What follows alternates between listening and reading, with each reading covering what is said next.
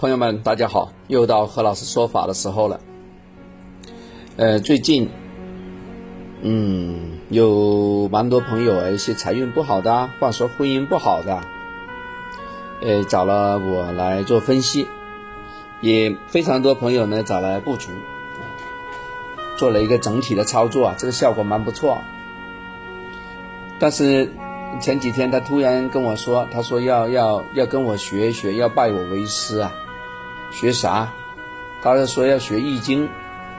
我说学易经，我学易经，易经有有两大的路向，一个呢是往学术，啊，学术的，学术的这个呢就学院派，有一些呢是做什么？不是学术，是真正实干型的，就拿做分析、做预测的，就像何老师这种，啊，我说那你想弄哪一个？他不知道，他觉得好玩，觉得你何老师。这个玩的这个出神入化啊，我也想，啊，来弄一弄，啊，分析分析，改一改。其实呢，抱着这个想法的人呢，不在少数啊，拼命的参加这个班那个班啊，这个什么什么学那个什么学，这个什么能量那个能量的。我在这里给大家一个忠告啊，这个没有啥意义。为啥？当你。当你肚子饿的时候呢，你应该是吃饭，而不是想着去种地。种完地的时候，你都死掉了，完了，是吧？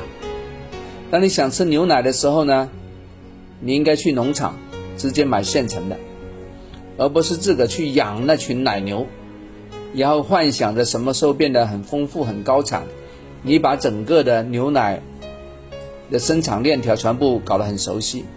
啊，怎么养牛？怎么除草？怎么挤奶？怎么提炼？怎么高温杀毒？怎么做冷链处理？怎么做销售？怎么做贩卖？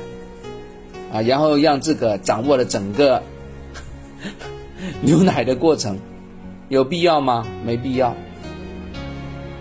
啊，各位清楚了没有？